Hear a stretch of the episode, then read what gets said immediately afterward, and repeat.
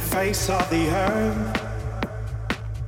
Ties washing away all kinds of pain in everlasting ways.